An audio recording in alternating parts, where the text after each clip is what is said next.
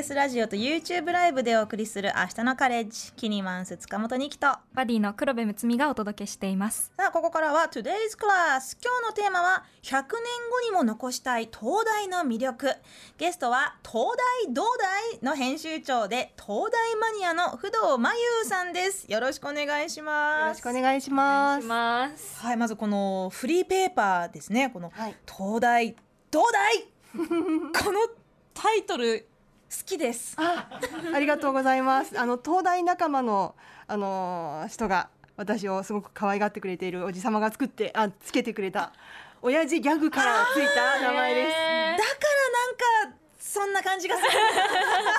いや好きです、はい。えー改めましてね、えー、不動さんのプロフィールをご紹介しましょうえー、不動真優さんは東京生まれ東大ファンを増やす。ため世界各地の東大を取材し自費発行の東大専門フリーペーパー東大同大の編集長でいらっしゃいます。毎年東大フォーラムを企画運営し東大やフレネルレンズの文化的価値を訴え100年後の海にも美しい東大とレンズを残すことを目標に活動を続けています、えー著書に「東大はそそる」「東大に恋したらどうだい?」そして「愛しの東大100」と いうこのもう愛が。愛が、ね。愛が熱い。あのもう最初から聞きましたもん。いやあのなぜそこまで東大なんですか？いやーもう東大っていろんな角度から見てすごく面白いうん。存在なんですよ。で先ほど黒部さんもその船を導いている存在っていうことはわかるっておっしゃってましたよね。じゃあその船には何が乗っているかというと、まあ、人とかはい物、そして文化が乗っているわけですよね。うん、でそれらがさまざまな土地を行き来することでその土地が発展していくいろんな文化交流が生まれる、でそれを支えたのが東大ということなので、まあ、その国その土地が発展していったのを支えた存在でもある。だから日本で東大がどういう順番でどこの岬に立っていったのかって調べるとまさに明治に明治の初期にねあの開港していった横浜とか長崎とか、まあ、神戸とかもうそういう主要なところに導くためにどんどん立っていってるっていうのがもう分かったりとか,、歴史と紐づけてもまず面白いしはい。さらにそこに、まあ、美しいあの光を放つ存在があったり東大森の方が命がけで守ったっていう歴史があってストーリーがあってそうやってやる考えると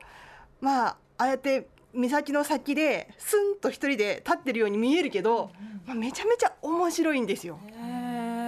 ななんかちょっとほらわらワクワクしてきたぞ。なんかそのあの支えるっておっしゃってましたけどそのこうまあふ物流だけではなくまあそのね文文化ってところも面白いですけれどそうやってこうまあさまざまな文化的なまあ発展のまあ影のえー支えとなってたのが東大ということ。すごくね面白いあのそういうストーリーで考えるとめちゃくちゃ興味も湧くんですけれどその東大って夜になると光るじゃないですか、はい。でそうすごい遠くからでも明かりが見えるから、うん。あまああそこにこう、まあ、暗闇の中でねそのあそこに陸があるんだなって、うんうんだから、えっと、例えばそのなんか岩場とかにこうぶつからないようにっていうそういう判断もできるしあとはどういう情報をその東大の光から船乗りの人たちは、えー得てるんですか？そうですね。まずその岬の場所を特定するっていうことが一番大きな役割で、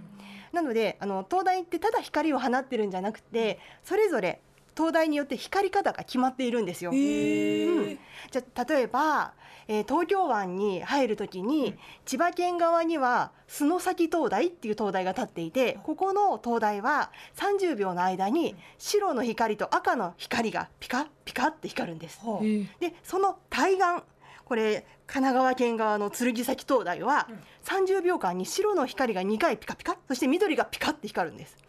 これであこの光は東京湾の入り口だっていうことがわかるあー。へー。同時にその遠くからだと同時にその2つの灯台が見えるわけですよね。そうです。その時に同じ光り方してたりとかただ光ってたらあー。わかんないですよね。そだか。らそれぞれ決まっていて、はい。でその場所が分かってあじゃあこのまま進めば東京湾に入っていけるっていうことが分かったりとかするっていうのが、まあ、重要な役割。で全ての灯台がそれぞれオリジナルの光り方をするんですか？さすがに世界中全部違うということではなくって、近くの海、うん。近海で紛らわしいことがないように違うっていう。うん、だから千葉県と、まあ、神奈川県離れていて、同じ、あまあ、同じ視野に入ってこない。とダブってることももちろんあるってんいうことかな。うん。へえまあやっぱりそのなんていうかそのゆ夜に、まあ、夜釣りとかクルージングとか、そういうふうにねこうよあの夜に、えーフェリーとかに乗ったことある人だったら、まあ、本当にもう夜の海ってめちゃくちゃ暗いし、まあ、東京はねめちゃくちゃ綺麗で明るいけれど、まあ、それ以外の地域はもう真っ暗で。もう月が出てたら見えるけどそれがすらなかったらもうどこに進んでるのかわからない、まあ、もちろんコンパスとかありますけれど、うん本当にそのま今よりももっと昔の船員さんたちにとってはもう灯台の明かりっていうのは本当にほっとするものだったのかもしれませんね。そう思いますね。うん私もあのやっぱり好きなので船旅とかするんですけど夜の海って怖いんですよね。あの海も昼間はあんなに綺麗に見えるけど夜はもう墨汁みたいにもうタプンタプンともうなんか引きずり込まれそうなぐらい怖くて。でそこにでも光がファーッと灯台の光が飛んでくるとまあ本当に安心感というか守ってくれてるなっていう気持ちになりますよね。なんか先ほどその2個同じところ同じえっと、場所から2個の灯台が見えて光り方が違うってお話ありましたけどそんなに灯台って各所にあるんですか？日本にどんぐらい灯台の数ってあるんですか？はい、えー、といわゆる灯台？皆さんが今思い浮かべているような灯台はだいたい900基ぐらいだと思います。はい。でもあの港に防波堤灯台って言って赤と白の灯台とかがあの防波堤の先にね立っている。そういうのすべてあの一緒に数えると3000基を超えるぐらい。3000おーへえ、灯台に囲まれてるんですね。そう。もう今まさにこの時間日本中の端っこがキラッキラキラッキラ輝いて守ってくれてる。もうあのすごい。あの不動さんも輝いてますよ 好きなことについて語るときね人は輝くからね。でそんな灯台ですけれど、まあ、昔からずっとあるそして、まあ、これからもだと思うんですけれど、まあ、この東大東大の、まあ、活動の趣旨として100年後にも東大を残そうという、それはそこにはどんな思いがあるんでしょうか？はいやはり正直東大って少しずつ減っているうん存在なんですよね。必要性が失われてるとか？えー、と東大に代わる GPS とかレーダーっていうものがまあ発展してきてでも例えばそれらの機器だけに頼っていいかというと決してそうではないので例えばそれらが狂ってしまったりとか壊れてしまったと時にやっぱりそのね自分の操船している視界に入ってくる確実なもう目印っていうのがやっぱり重要なんですね。なくていいということには決してならないとは思うんだけどやはりあの、まあ、東大の維持管理っていうのでもあの、まあ、予算がかかるとなると少しずつ減っていったりとか簡易的なものに変えようっていう考え方もあるわけなんですね。うんでもそうなってくるとやっぱり東大は文化的なやっぱり価値があると思っていてまあ歴史的建造物あの世界中でも欧米でも全てヘリテージに、まあ、なっていっている中で日本はそのままでいいのかっていうのが私がこの東大東大を作った時はそんな思いで始めたんです。日本で初めて建った灯台は何年頃のことなんですか？本当に明治の最初ですね、えー、1869年かな、はい、観音崎はい灯台が日本で一番最初に建てられた西洋式の灯台です。今でも建っているんですか？今は3代目の灯台が建っています地震でね2回も崩れてしまってなので今現存している灯台で一番古いのは下田の沖10キロほどにもう本当無人島にあるはい。三小本島灯台っていう。はい。もうこれがもう当時建てられた当時の姿をほぼそのまま残す灯台なんですね。今ね YouTube の方に写真写ってますけど1871年はい。って書いてありますね。うん。えつまりえっとこの無人島に灯台森の方がずっとここで一人で東大を守ってるってことなんでしょうか？そうです一人ではなく数家族あ数人ですね家族はあの陸の方で待ってたと思うんですけど数人で、えー移り住んでいました。交代制ですかね、うん、あのここで灯台森をされてた方にお話をもうおじいちゃまなんですけどお話伺ったんですけど、まあ壮絶なもうお話を伺いますね。もう飲み水とかもなくなってしまうとはい。ないわけですよね。水道なんてないわけだから、でも船があの来れない交代の時に来れないこともあるんですよ。そうするともう本当命の危機を感じるみたいなこともあったしっていうね。でそのなんか昔はで電話とかもねないないわけですから。から。本当にもうあの、まあ、海が落ち着いてもうあの陸の方からうん。次の,、あの船が来るまでただひたすら待つだけそうですね。あーちょっとそういうのもちょっとゾクッとしますけれど、本当ですね。他にも不動さんがあの日本全国そして、まあ、海外もね行かれた中で、はい。まあ、この灯台は素敵だって思ったものってどんなものですか？あもういっぱいいっぱいいっぱいあるんですけど、題なんですけど、1611年に建てられました。もう400年以上。すごい。またね、はい。YouTube に写真上がってますけれど、はいあなんかかっこいいな。しい。しかもなんかあのふふ17世紀のフランスらしさというか、うん。その灯台なんだけどちょっとこう彫刻っぽい下の部分がねすごいなんかレンガ造りのなんか美しいような建物の上に灯台のあのあのお大きい大きいのが のいや乗っかってるミキ。さんすごいですね。あの特にその下の部分がまあ石造りではあるんですけど、はいあの1611年に建てられた部分で上はその後ちょっと拡張してるんですよ。へはい。なまさに今おっしゃった感覚そのまんまというか。綺麗。はい、でこの灯台に、えー今からちょうど200年前に私が特に大好きなフレネルレンズというのが導入されたんですね。はい。でフレネルレンズって何かというと、まあ、光をね遠くまでしっかりと届けるためのレンズなんです。うん。実はそれまでは例えばろうそくをいくいっぱい立てたりとかオイルランプとかを一生懸命反射鏡みたいな、えーちょっとツルツル輝いたもので一生懸命前に送ろうとしてた。うん。でもやっぱりそれだとなんか天候が悪い時とか嵐の時とか光がよく見えないって言ってナンパしてしまう船が多かった。だからもっと光をちゃんと届けてほしいそんな中で、えー1823年えーオーギュスタン・ジャン・フレネルっていう、えー物理学者フランスの物理学者の人がこのフレネルレンズっていうのを発明してこれによって光がすごくしっかりと遠くまで届けられるようになったっていう。なんかその1枚のその正方形のガラスのレンズにこう何重にもその輪まあそのなんかこうみ水面に広がる水面に広がるあのねこう、はい。あのあるじゃないですか。波紋みたいな感じでガラスがこうワンワンワンって柄になってますけどそうなんです。これだこれのレンズだともっと遠くまではっきりとくっきりと光が届く。そうなんです。まあ分厚いレンズ、あの例えば虫眼鏡を想像すると、まあ光がギュって集約するのはわかると思うんですけど、分厚いレンズだと光ってちょっと弱くなりますよね。そのうんレンズガラスを通る間にね。しかも大きくしようとすると重たくってすごく費用もかかるし、ま、回転させられないだから光り方を作り出せないっていうことになるんですが、このあの同心円状のぐるぐる巻きであのそのふ分厚いレンズの表面的なプリズムを再構築して薄くしてできるようになっているっていうものなんですよ。200年前の技術でそうなんです。今ここにねあの持ってきてくださってるこれフレネルレンズのレプリカそうですね、レプリカですね。そうなんです。なんかちょっと宝石のカッティングのように私は見えるなと思うんですが、キラキラしてて、本当ですね綺麗ね、うんもうこれ実物はまためっちゃ綺麗。ここから光がバーンってもうビューンって光がもう水平線ファーって通っていくの。えー実物もかなりでかいんですか？でかいです。もう一等レンズっていうものがだいたい2593メートル弱ぐらい、はい私たちの身長を優に超えるようなレンズ。3メートルはい。すごそういなんです。で高知県の室戸崎灯台なんかはそれが回転してもう40キロぐらいまでブワーっと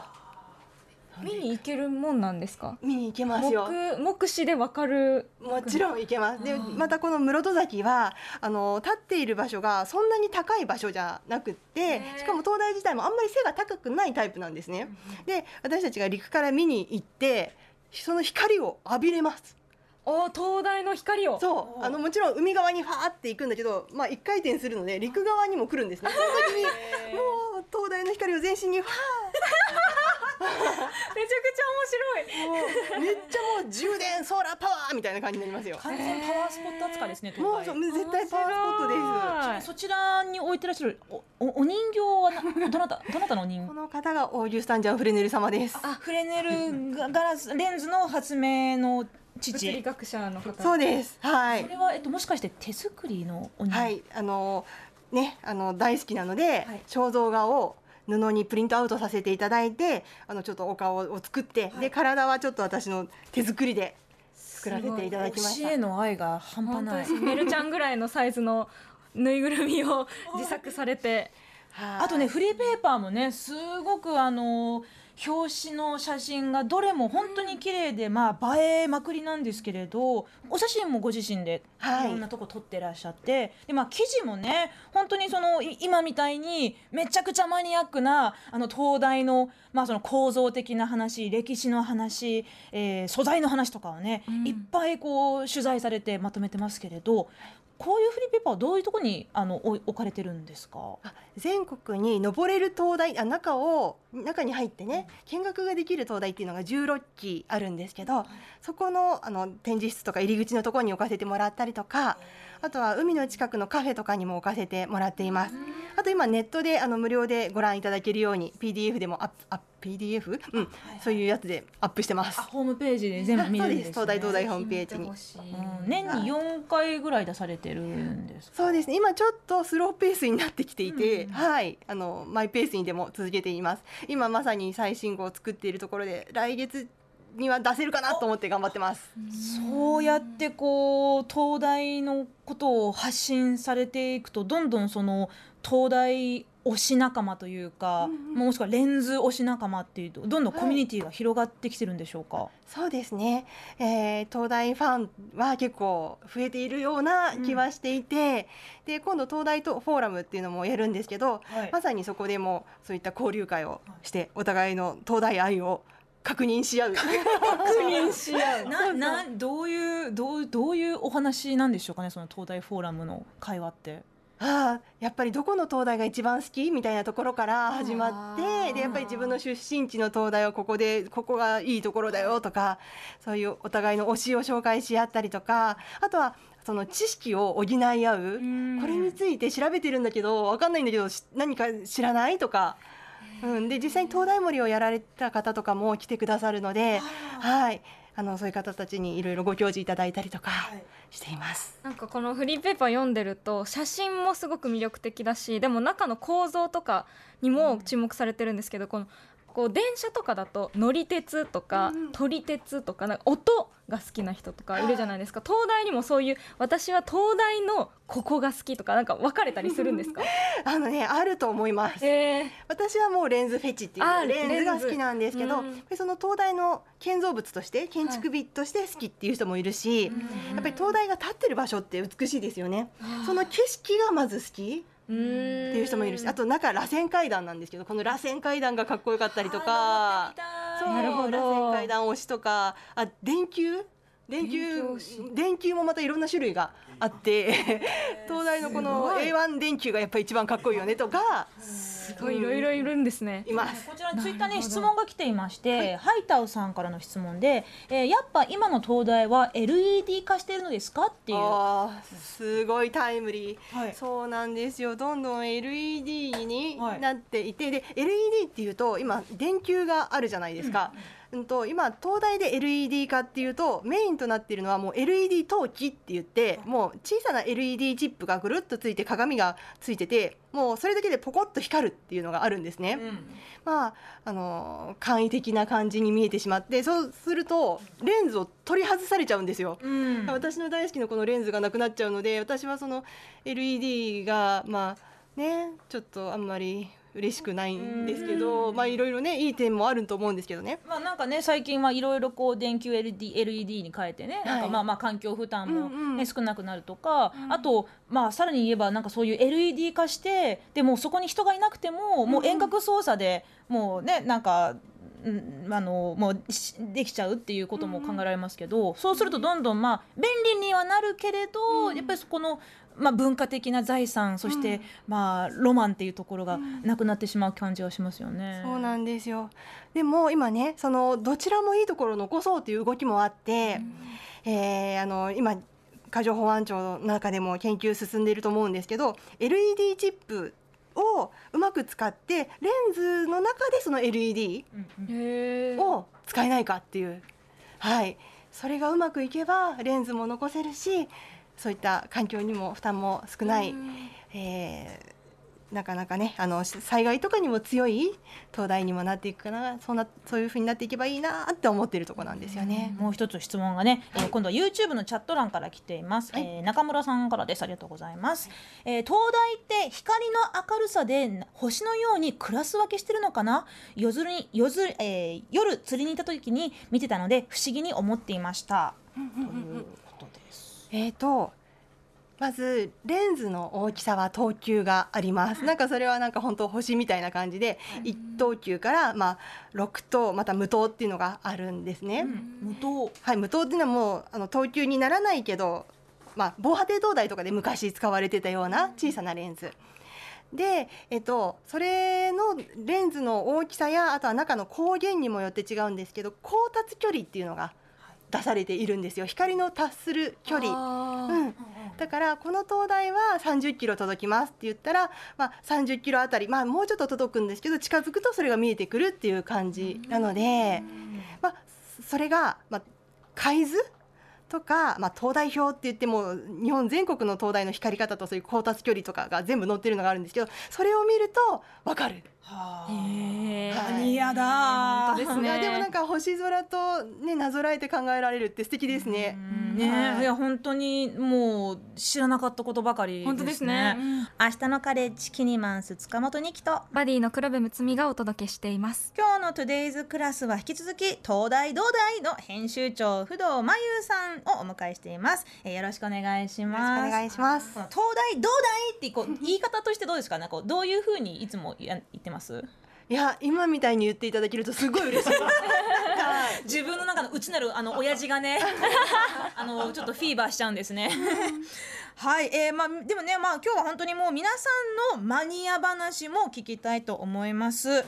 えー、どんなマニアの方がまあまあラジオマニアラえラジオリスナーさんはね あのマニア多いんじゃないかとな私の偏見ですが、えー、どんなのが来てるでしょうか？はい LINE に来てるものでラジオネームリコさんから明日のカレッジスタッフの皆さんこんばんはこんばんは福島は全国一暑い日だったらしく今日も暑くてぐったりです。私のはマニアとまではいくかわかんないけど野菜マニアです、そうなったきっかけは多分地元の野菜と果物が美味しいから。なので小さい頃から野菜が大好きで美味しい野菜の見分け方とか食べ方はもちろんこの組み合わせ意外といいかもと日々実験してみたりただ食事として食べるだけではもったいないとスイーツにしてみたり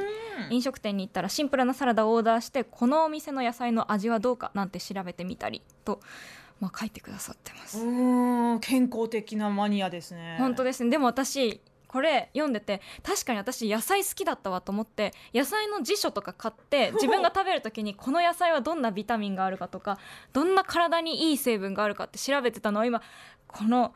あのお便りを読みながら思い出しました。うん。だから多分マニアほどじゃないんですけど。私サラダってこうドレッシングかけなくても美味しく食べられるのが好きなんですけど、でもなかなかまあお店にもよりますけどね本当にもうなんかシャキシャキでなんかみずみずしいサラダもあればもうこれはもうドレッシング大前提のサラダっていうのもまあまあああったりするじゃないですかそういうね素材の味をねこうそこまでこう追求されてるっていうのいいですねいね。えーこちら浜寺さんからいただきました。ありがとうございます。えー私は鎌倉マニアです。コロナ前までは毎週のように鎌倉に行ってました。お寺や神社で御朱印を集めるのがきっかけだったのですが、そのうち自然の良さに気づき、海や花が好きになりました。私の撮った写真が旅行雑誌マップルの編集者の上に止まり、マップル鎌倉江ノ島編に名前入りで掲載されるというサプライズまでありました。おお嬉しいですね。こう鎌倉のあたりもね本当にまあ自然豊かでいろんなもう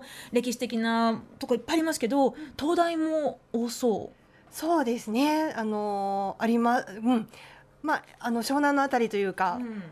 江ノ島灯台はいがあったりとか、あとは裕次郎灯台とか、はい。裕次郎東大、はい。ありますね。そうなんですね、うん。じゃあ結構東京からもね本当にあの近い距離で日帰りとかでも見れる灯台っていっぱいあるんですね。そうですね、意外とありますね。はあ、ここにはどうでしょはい。えっと LINE に来てるもので西古住夫さんからニキネキ黒ベイさんこんばんう。はあ。自分は建物の床マニアです。床？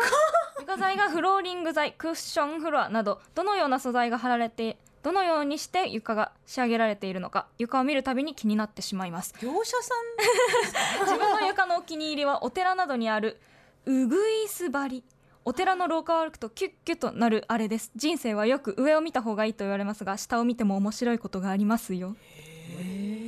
マニアック。ん、うん、ご存知でしたか？あ、はい、あの、なる床は知ってました。あえてなるように作られてるだけではなくて。あ、そうなんだと思います。そうなっちゃう。うそれもいわば楽器かね。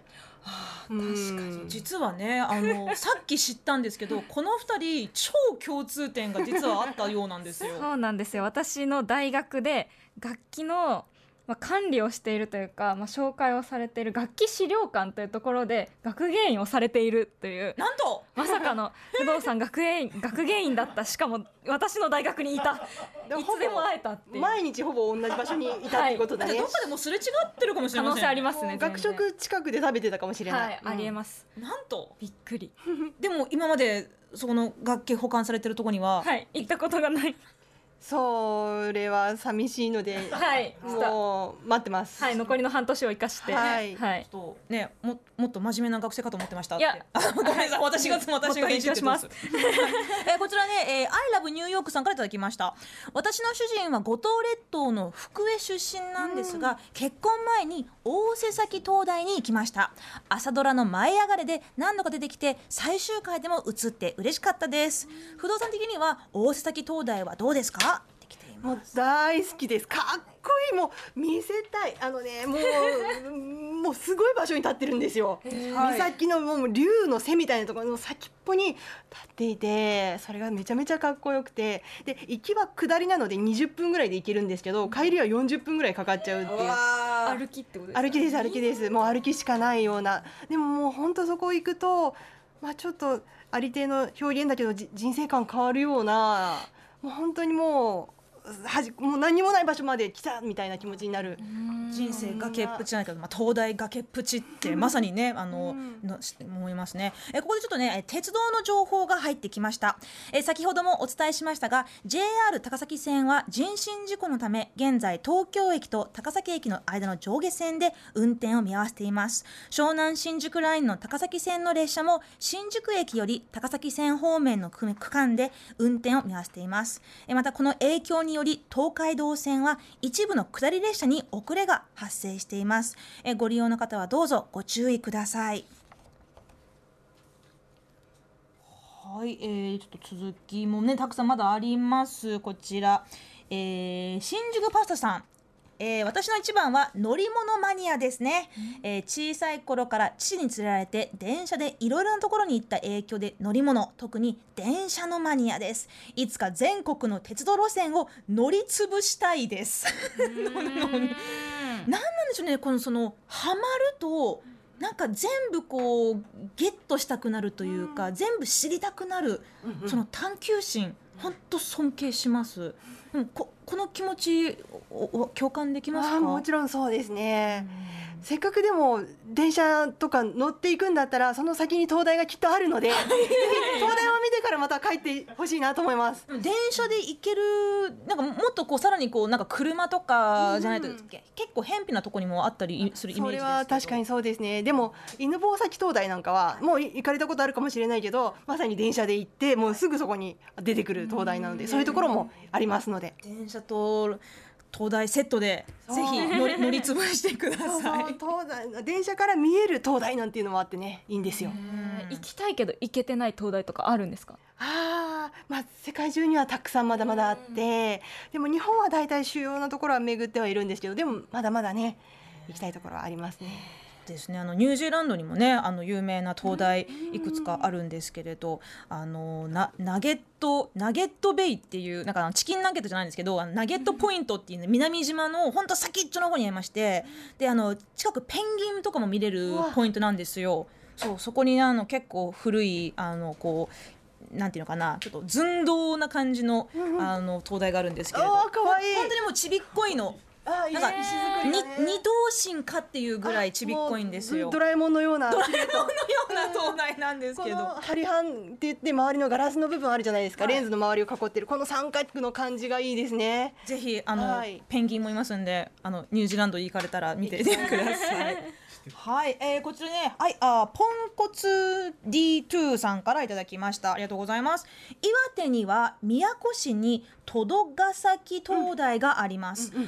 州最東本州最東端で視界が180度ぐるっと海になります。岬の先端にあるので3キロほど歩きますが、いい灯台ですよ。いいですよ。いいですよ。はい、私その戸ヶ崎で灯台森をされてた方と一緒に行って、でやっぱ確かにね本当大変なんです歩くの。で帰りねもう灯台の点灯を見てたらもう真っ暗になっちゃって山道。それでもうなんかすごい私もさすがに疲れちゃって灯台見終わった後なのにあー疲れたな大変だなってつい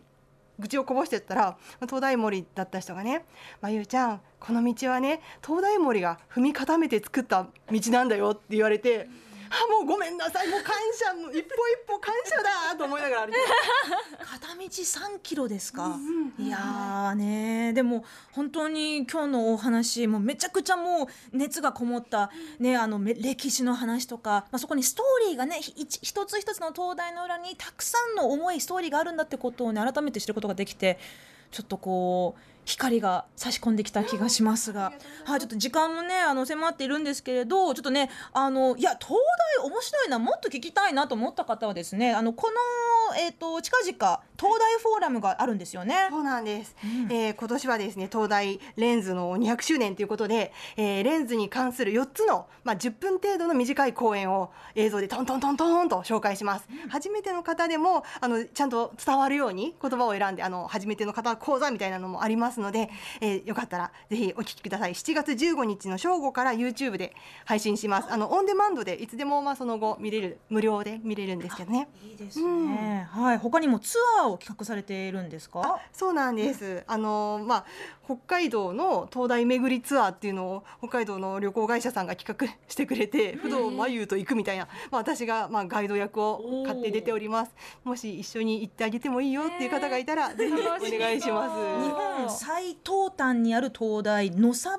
プ岬灯台、はい。3日間の旅そうです。3日もかけて灯台巡りするんですそうですね。はい、いや東大って東大離れてるからね。北海道もでかいしね。あそうかそうえまさか歩きじゃないですよね？じゃないです。あ他にもねあの東大東大のホームページ、えーまたは不動真優さんの SNS もありますので、えーぜひチェックしてみてください。もっとプールのスポットライト。誰一人取り残さない社会をキーワードにゲストをお招きしながら勉強するやつ。みんなで考えてゆこう。スポットライト。毎週金曜夜9時配信スタート。